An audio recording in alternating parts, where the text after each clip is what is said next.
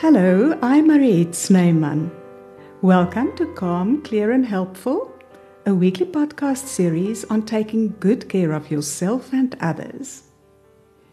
Today we're looking at clinical hypnosis, what it is and how it can benefit you.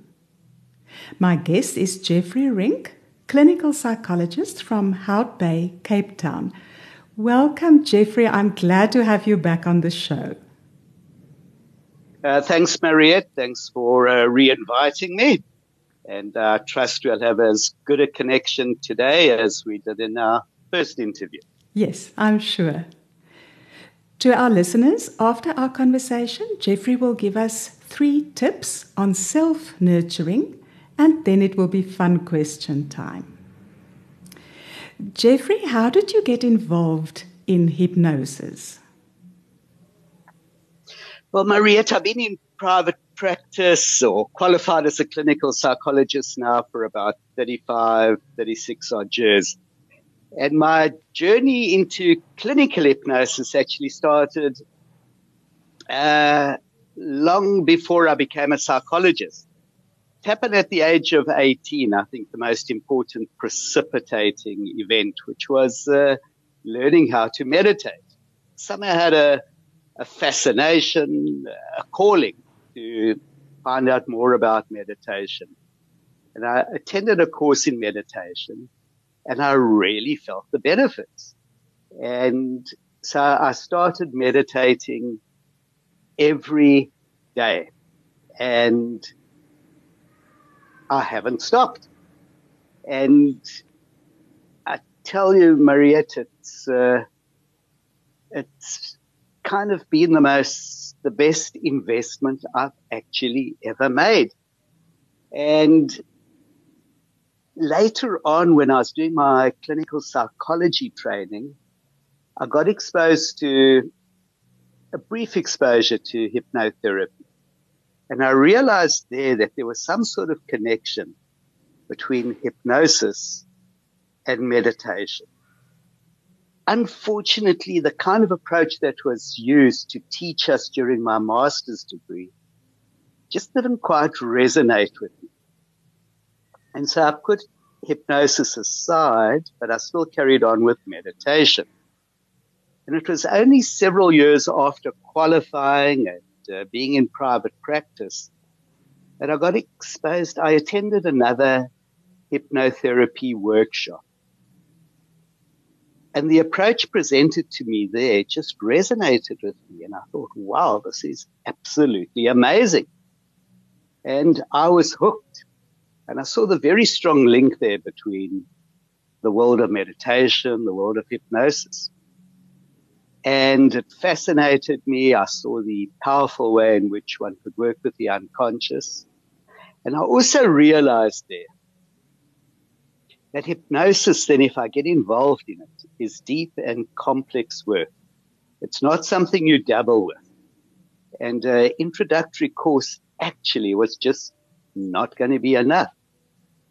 And in the same way that meditation kind of was a calling for me, hypnosis really was a calling that I answered. And I started channeling all my energy into the world of clinical hypnosis and did every course I possibly could. And it became increasingly complex. I realized there are lots and lots of different ways of working with clinical hypnosis. But what resonated with me most was the field associated to what's called hypnoanalysis, more specifically medical hypnoanalysis, and it was work. It's a, an approach that works with uh, with the unconscious mind through uh, the process of changing brainwaves, much the same way as brainwaves change when you meditate. There's thousands and thousands of uh, peer-reviewed articles showing the changes of brainwaves that occur both in meditation and hypnosis, and also just how similar they are. And so I pursued that and studied and attended workshops and traveled and made it a goal to uh, to become what's called a diplomate of the South African Society of Clinical Hypnosis which was the highest level of training possible in South Africa, which was regarded very highly internationally, actually. And it's a five year training program, uh, which uh, I pursued and pursued quite doggedly and relentlessly.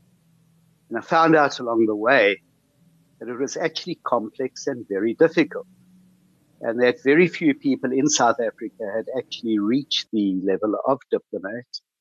And being a diplomat allowed you then to teach and train other psychologists, uh, medic, uh, medical practitioners and specialists and dentists.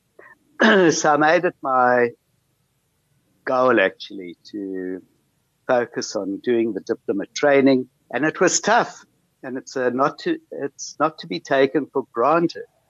And a lot of people fall out along the way. And in fact, there were very, very strict, rigorous exams. And I remember the year I uh, wrote the exams consisted of two in-depth case presentations with video material. If they got accepted, there was a exam to be written, which I went up for in Pretoria. And after that, uh, there was a panel uh, interview with 10 colleagues. And again, of the five of us that went there, only three people actually got through. So it's a very a process that has got very, very high standards. And I always remember my exam as being the most difficult exam I actually ever wrote. So once I was qualified as a diplomat, it gave me a certain status and standing within the clinical hypnosis organization and society. And I started teaching uh, colleagues uh, hypnotherapy. Yeah, that opened up a whole new world for me. So my clinical practice revolves around clinical hypnosis. And in that, though, a lot of my work as well is still to do with conventional psychotherapy from a more analytic framework. I hope that answers some of your question. Yes, it does. Very interesting because you have linked meditation to hypnosis, and then you've been talking about the rigorous exams you passed. Today, we're going to talk about clinical hypnosis, and I would be grateful if you would guide me while we're talking because now we've got various terms. We've got hypnosis, we've got clinical hypnosis. You mentioned medical hypnoanalysis. So I'm going to, to start by asking you what hypnosis is briefly, the word hypnosis comes from the Greek word hypnos, which means to sleep. However, in hypnosis, you're not asleep. You're also not awake. So a nice definition perhaps in this regard is that hypnosis is, is similar to, but not the same as being asleep. It's similar to, but not the same as being awake. So it's an altered state of consciousness. And what happens then is that physiologically, your body goes into a state similar to sleep, but your brain waves are not in the sleep brainwave. They're in theta, not in delta. And uh, your mind, though, is quite awake and alert. In fact, very alert. So you can be in very deep hypnosis actually what's called a, a stuporous trance where you can't move. Your breathing is very shallow. Eyelids are twitching. Absolutely immobile. But on the other hand, you're awake, alert, you're able to answer questions and you understand questions put to you. So it's this altered state that is absolutely fascinating. So let's look at clinical hypnosis. Does it differ from other forms of hypnosis? Absolutely. So, clinical hypnosis is used therapeutically. If I'm using hypnosis, I'm using hypnosis for therapeutic purposes. It's to treat my clients. There are so many other uses of hypnosis. Uh, there's stage hypnosis. There's people messing around with hypnosis. There's hypnosis that happens when you're not even aware that it's happening. There's hypnosis that's practiced by lay hypnotists. All of that actually is different to what I would be doing in a clinical situation. So when I'm using clinical hypnosis, it's serious, it's therapeutic, and it's orientated towards symptomatic relief or working through issues at a deeper level and holding and containing my client for the duration of the session and indeed often many sessions. So clinical hypnosis, it's about psychotherapy using hypnotherapy as a tool. You've now mentioned various uses of clinical hypnosis.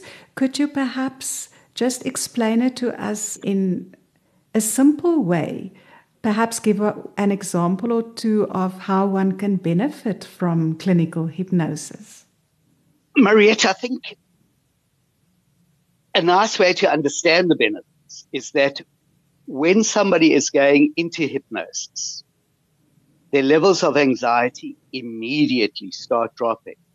You're not going to be in hypnosis and be anxious. So hypnosis works particularly well with anxiety disorders, with panic attacks, with different types of phobias, flying, driving, agoraphobia, needle phobia, dentist phobia.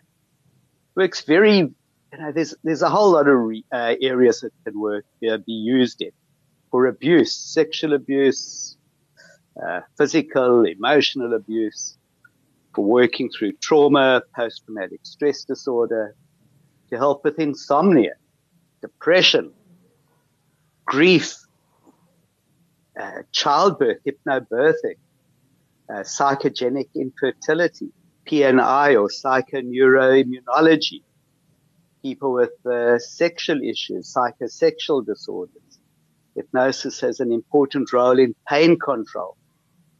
Yeah, in, with chronic pain, it can be used to prepare people uh, for uh, surgery. It helps with studies, performance anxiety. It can be used to enhance people's uh, sports performance. Can be used quite effectively, actually, with people that have chronic fatigue syndrome it's useful for people with addictions, uh, people that want to stop smoking.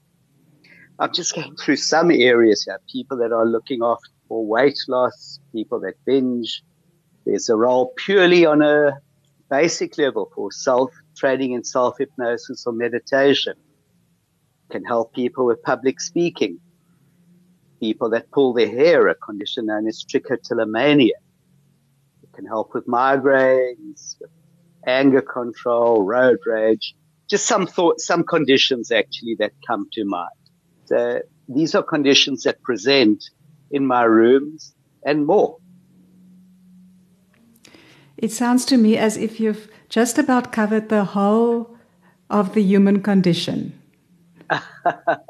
well, I hope I hope not, and I don't want it to sound as hypnotherapy can be used to treat everything and anything. It can't. And so, so important in all of this is that some people may respond well and others won't. There are no panaceas. Mm. There's no magic. There's no quick fixes. So I'm not purporting in any way to be able to treat all of these uh, invariably. But sometimes they respond well to hypnotherapeutic interventions.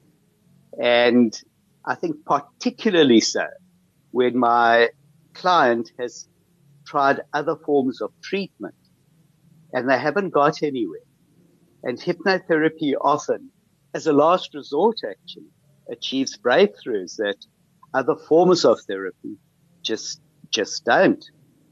And yet, on the other hand, sometimes it doesn't. So there's, there's no magic. It doesn't work for everyone.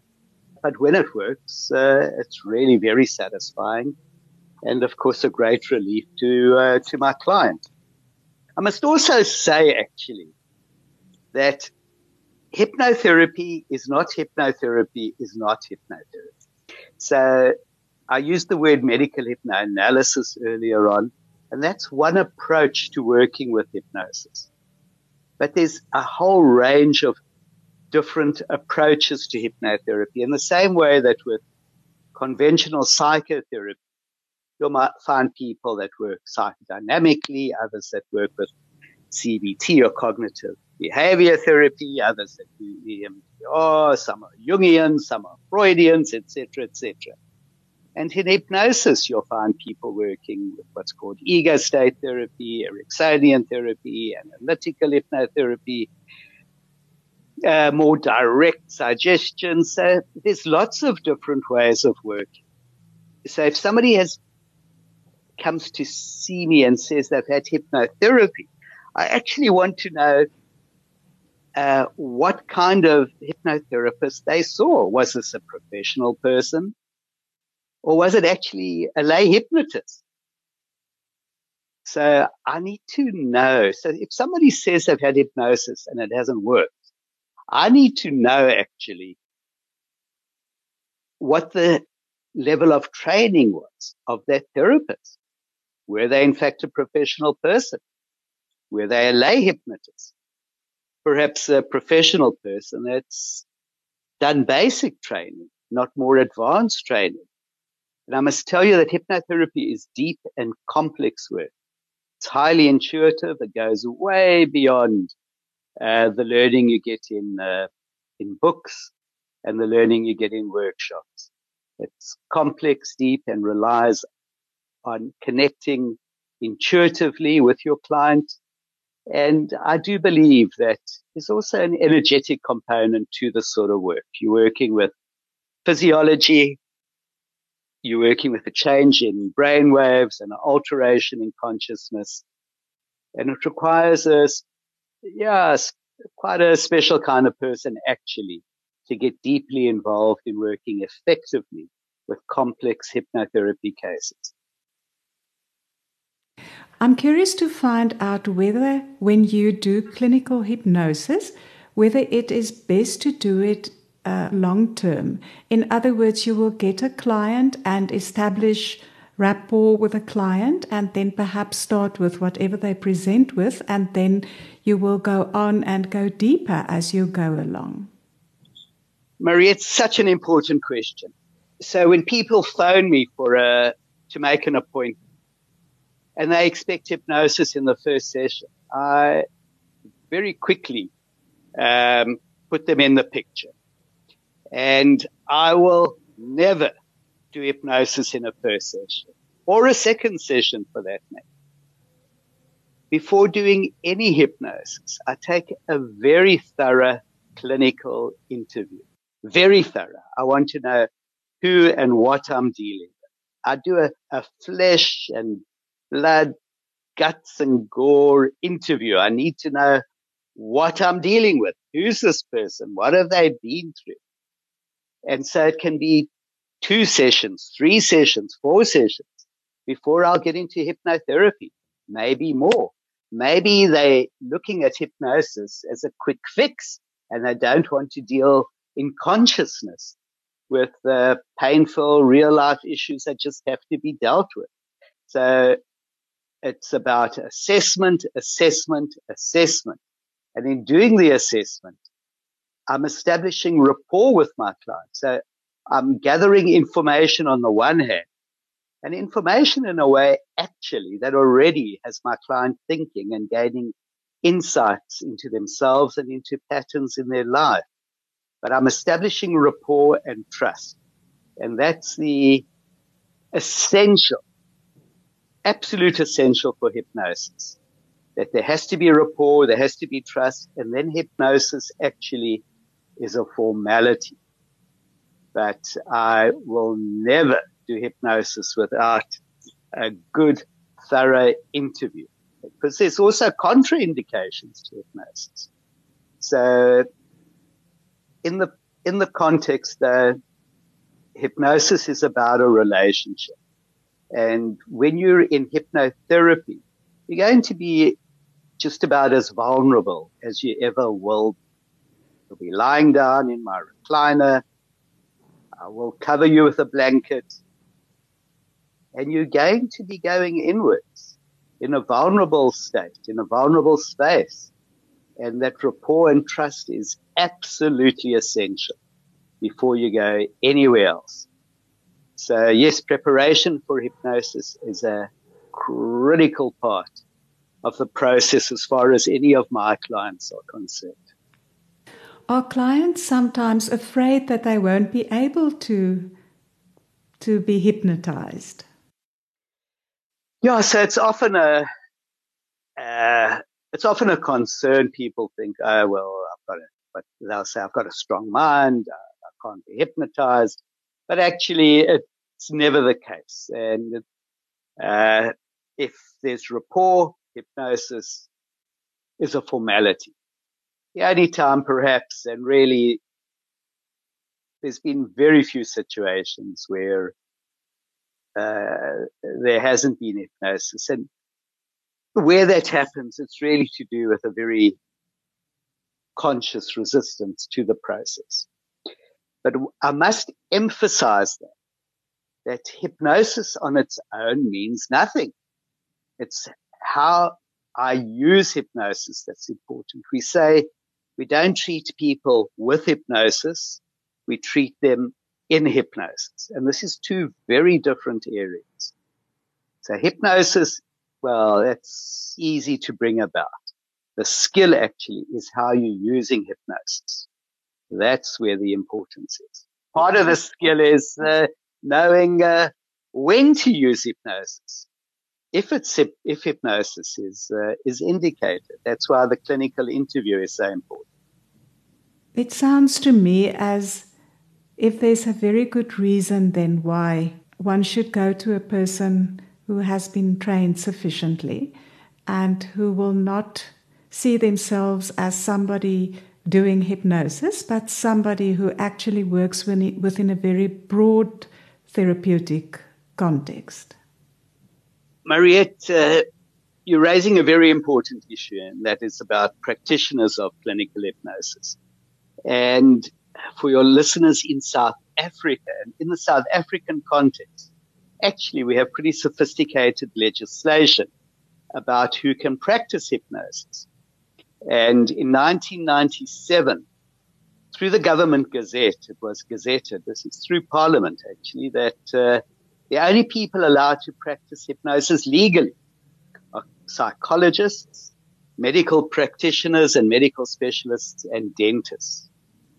So that actually precludes then stage hypnosis and people that are lay hypnotists that do not have those qualifications, that might have a basic school education and call themselves hypnotherapists or hypnotists so there's people that have no tertiary qualifications or no quali- no training in medicine or psychology that attend courses that will do a, a month's course or whatever, a weekend course and purport to be able to treat anything and everything.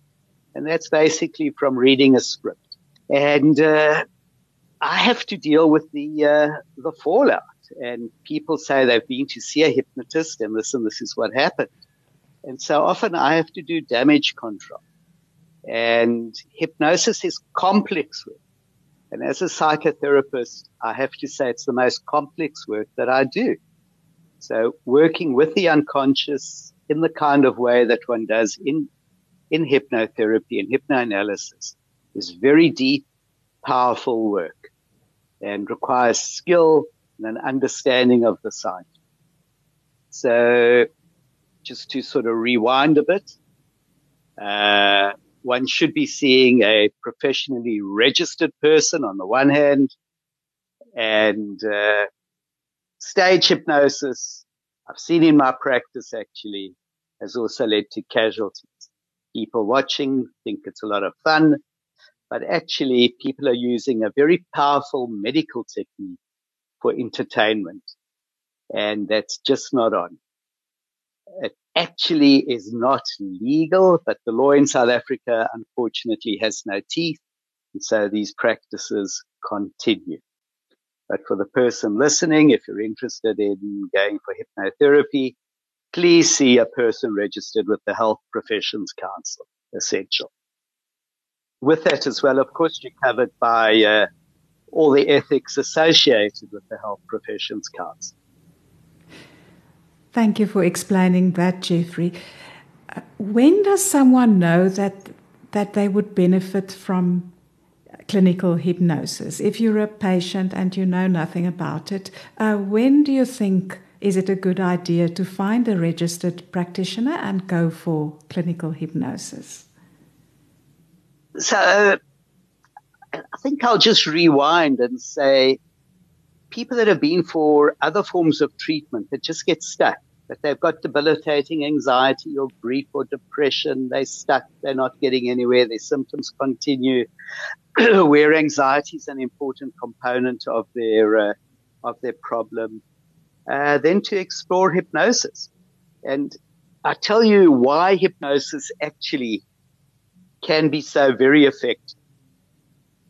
And that is that it's working with physiology. And my little saying actually is hypnosis is about physiology, physiology, and physiology. And why? Because it changes the way your body functions. And in essence, what happens when, uh, when we're using hypnosis is that as you start going into hypnosis, into trance, I would say, we gradually switching off the functioning of your sympathetic nervous system. That's your fight or flight mechanism, your adrenaline system. And so as the process continues, your adrenaline levels are dropping, your muscle tone starts dropping, your, your body becomes uh, soft, uh, people often release tension in the process. Your cardiovascular system slows down, your pulse, your blood pressure, and uh, there's slowing down too of your brain waves, and your brain waves start slowing from beta, which is your intellectual everyday fast brainwave, to alpha, which is more of the slower meditational brainwave, to theta, which is what I work with in deep hypnosis. And then, well, delta is deep sleep, which we avoid.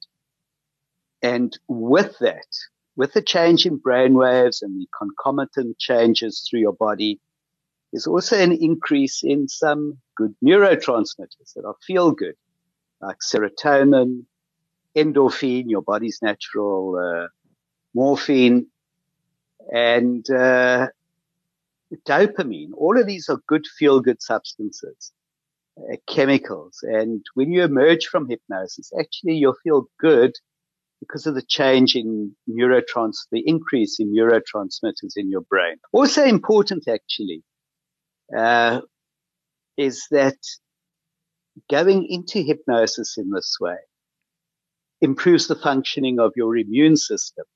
And so this is a whole area called PNI or psychoneuroimmunology, where hypnotherapy can be used for people with chronic illnesses, uh, with serious illnesses to help stimulate, uh, enhance the functioning of the immune system and also work through issues associated with, uh, with chronic and or terminal illnesses.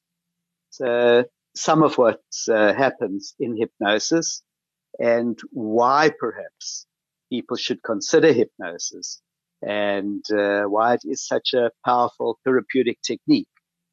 If you have a chronic illness, Jeffrey, and you, you undergo clinical hypnosis, would there be a lasting benefit physically?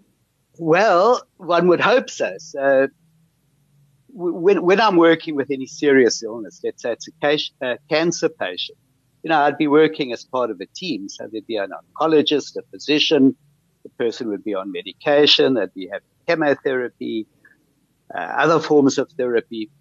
And so this is part of the process. And hopefully the addition of hypnotherapy to the whole treatment team will just make a difference. And it's all these added inputs that can make a difference. And if the functioning of the immune system is enhanced just a little, well, that's fantastic. It can make a big difference.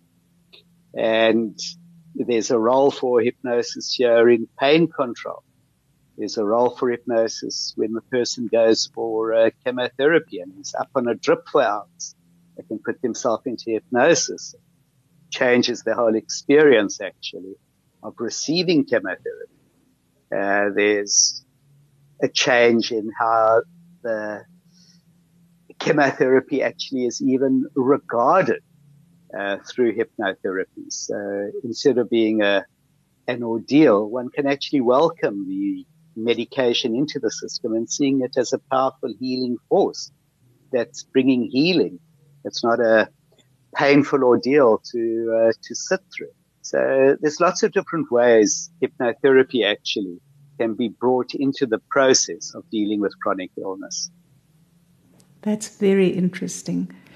Now, you've mentioned self hypnosis. Could you please speak about that? Yes.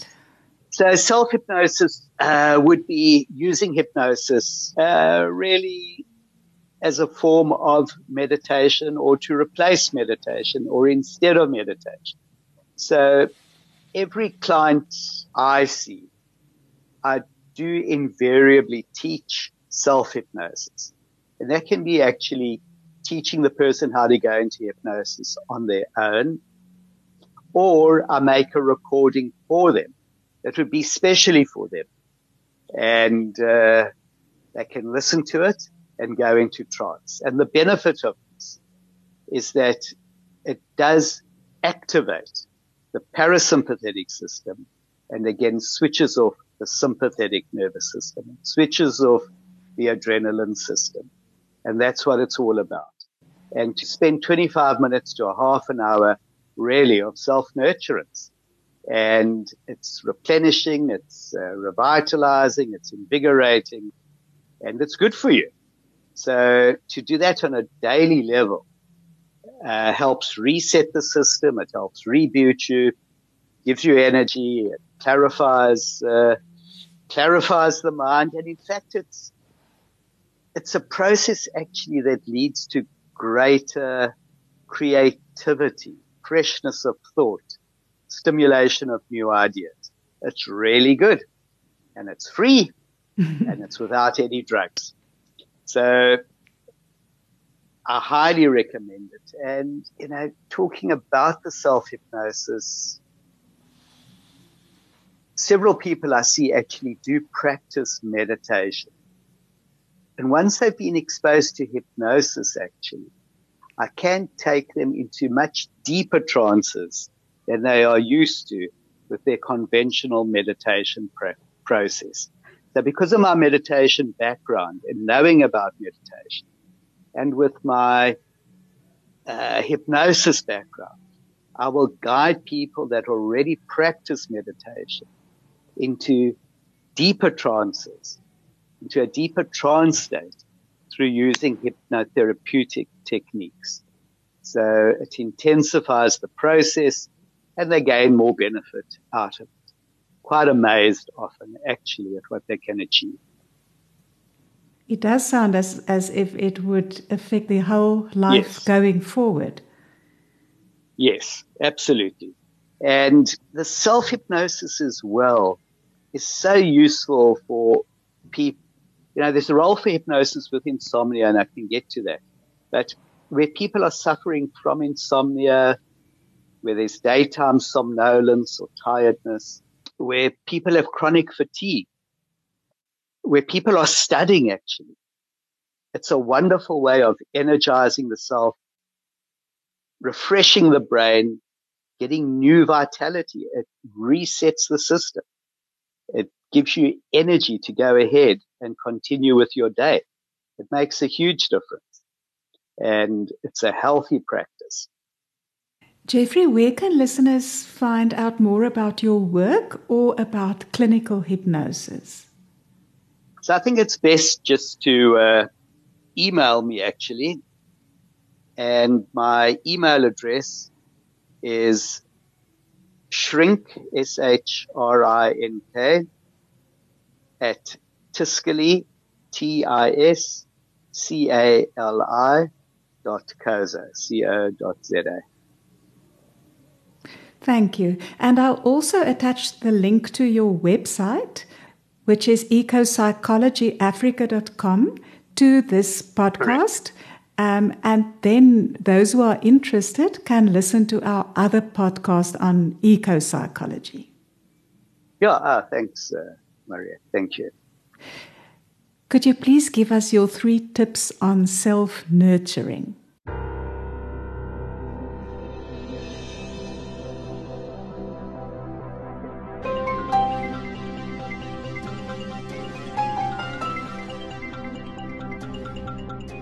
Well, number one, as I've alluded to, is uh,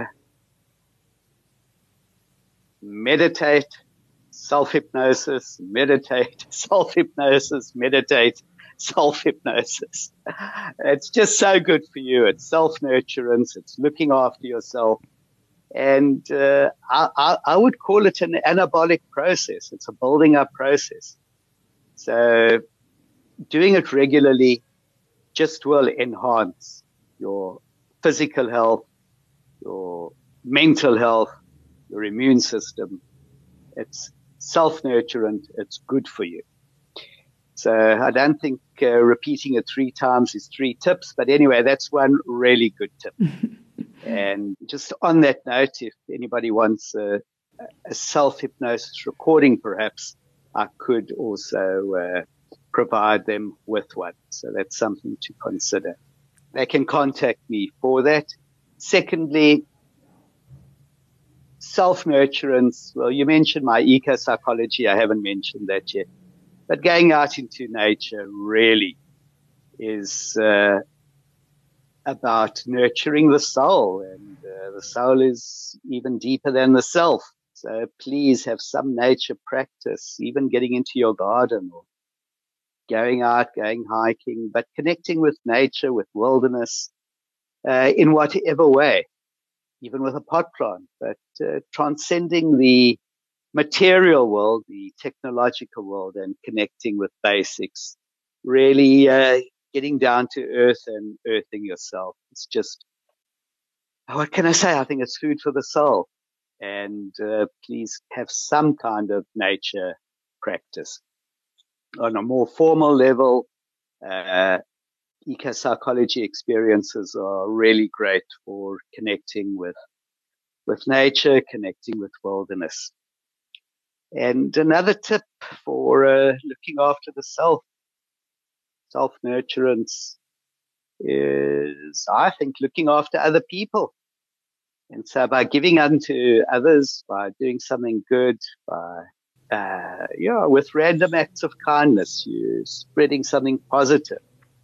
And in giving, you're getting as well. So let's look at those three, those three little tips come to mind. Maybe they're big tips. Thank you, Jeffrey. May I ask you a fun question? Well, you may. Uh, let's see if I can uh, answer it. If you could be a body of water, what would you look like, or where would we find you? Well, if I could be a body of water, I wouldn't be a body. I would be alive, running and gurgling. I would be a stream coming out of a, a spring up in the mountains in a shady, green, forested area right at the start of the spring, gurgling down flowing, alive, full of oxygen, rapids, flowing down the mountain and connecting with other tributaries and flowing towards the river, huge river, eventually the river of life, and flowing onwards towards the sea and merging with the sea, the fresh water with the salt water and being spread and diluted through all the seas and through all the oceans. Uh, I don't want to be a body of water. I want to be living alive, flowing water. Oh, that sounds so enticing. Thank you. and thank you for clarifying clinical hypnosis and hypnosis in more general terms. Yeah, good. Uh, great pleasure, and thanks for inviting. To our listeners, thank you for joining us. If you found this episode helpful, please share it with someone you care about.